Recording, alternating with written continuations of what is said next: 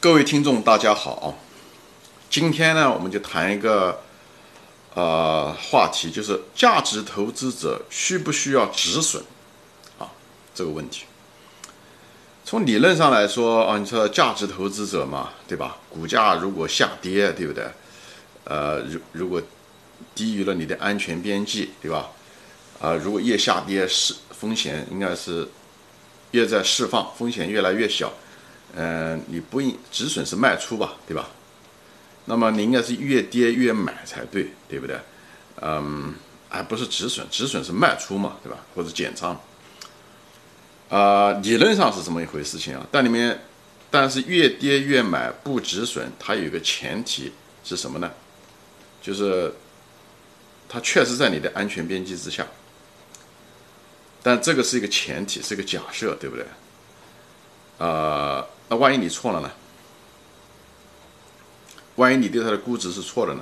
也就是说，其实它不在安全边际之下，而是价值其实远低于它呢。讲了一个极端的例子，也许这公司价值是0呢，那么往下越跌，它只要有价格，一定在0之上嘛，对吧？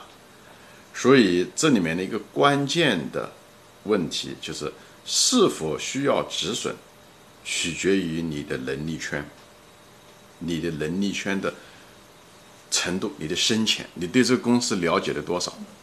答案在这我先给个答案。因为我们知道这个止损它是一种资金的一种风险管理的一种手段特别在投机上用的比较多，它是一种保护你的本金的一种手段，一种比较保守的一种手段，对吧？止损一般是用于什么呢？用于在股价下跌的时候，也就是股价在下跌中，对不对？卖出，对吧？是一种卖出，这叫止损，对吧？低于你的买价以后，你的止损。照讲，股价是在下跌中，是在风险不断的释放的过程中。但如果这个价格，当下的价格仍然是在这个企业的真正的内在价值之上的时候，风险虽然在释放，但对你是没有意义的，因为它不在你的安全边际之内，在你的安全边际之上。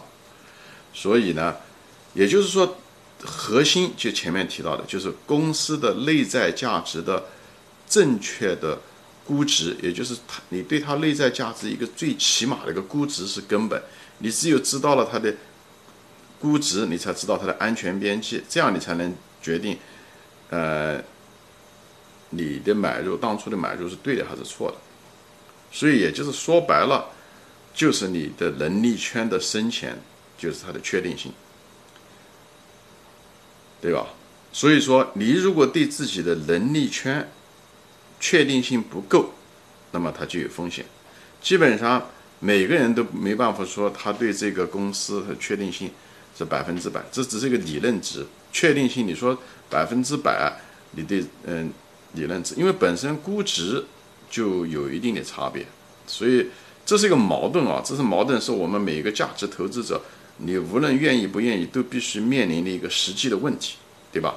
所以一般的情况下，当然我们要尽我们最大的努力去加深我们的能力圈，对不对？但毕竟我们有些东西确实是不知道的，或有些东西是不可预测的，或者有些东西我们就是不知道，或者是我们特别是一些初始的价值投资者，我们对这公司的研究不一定够，我们认为我们知道，但不一定代表就是真实的，就是真正的知道，这里面是有一定的风险的，对吧？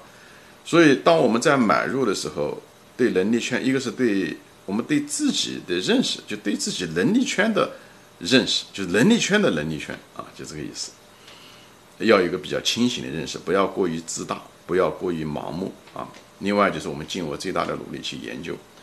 所以当初在买入的时候呢，就是如果不确定性，如果你对这个东西公司不确定性的时候那你只有放弃所以只有放弃，所以这个就是要挑剔，就是我们要很挑剔对公司，而且呢要很有耐心等待，这样才能等到那种机会。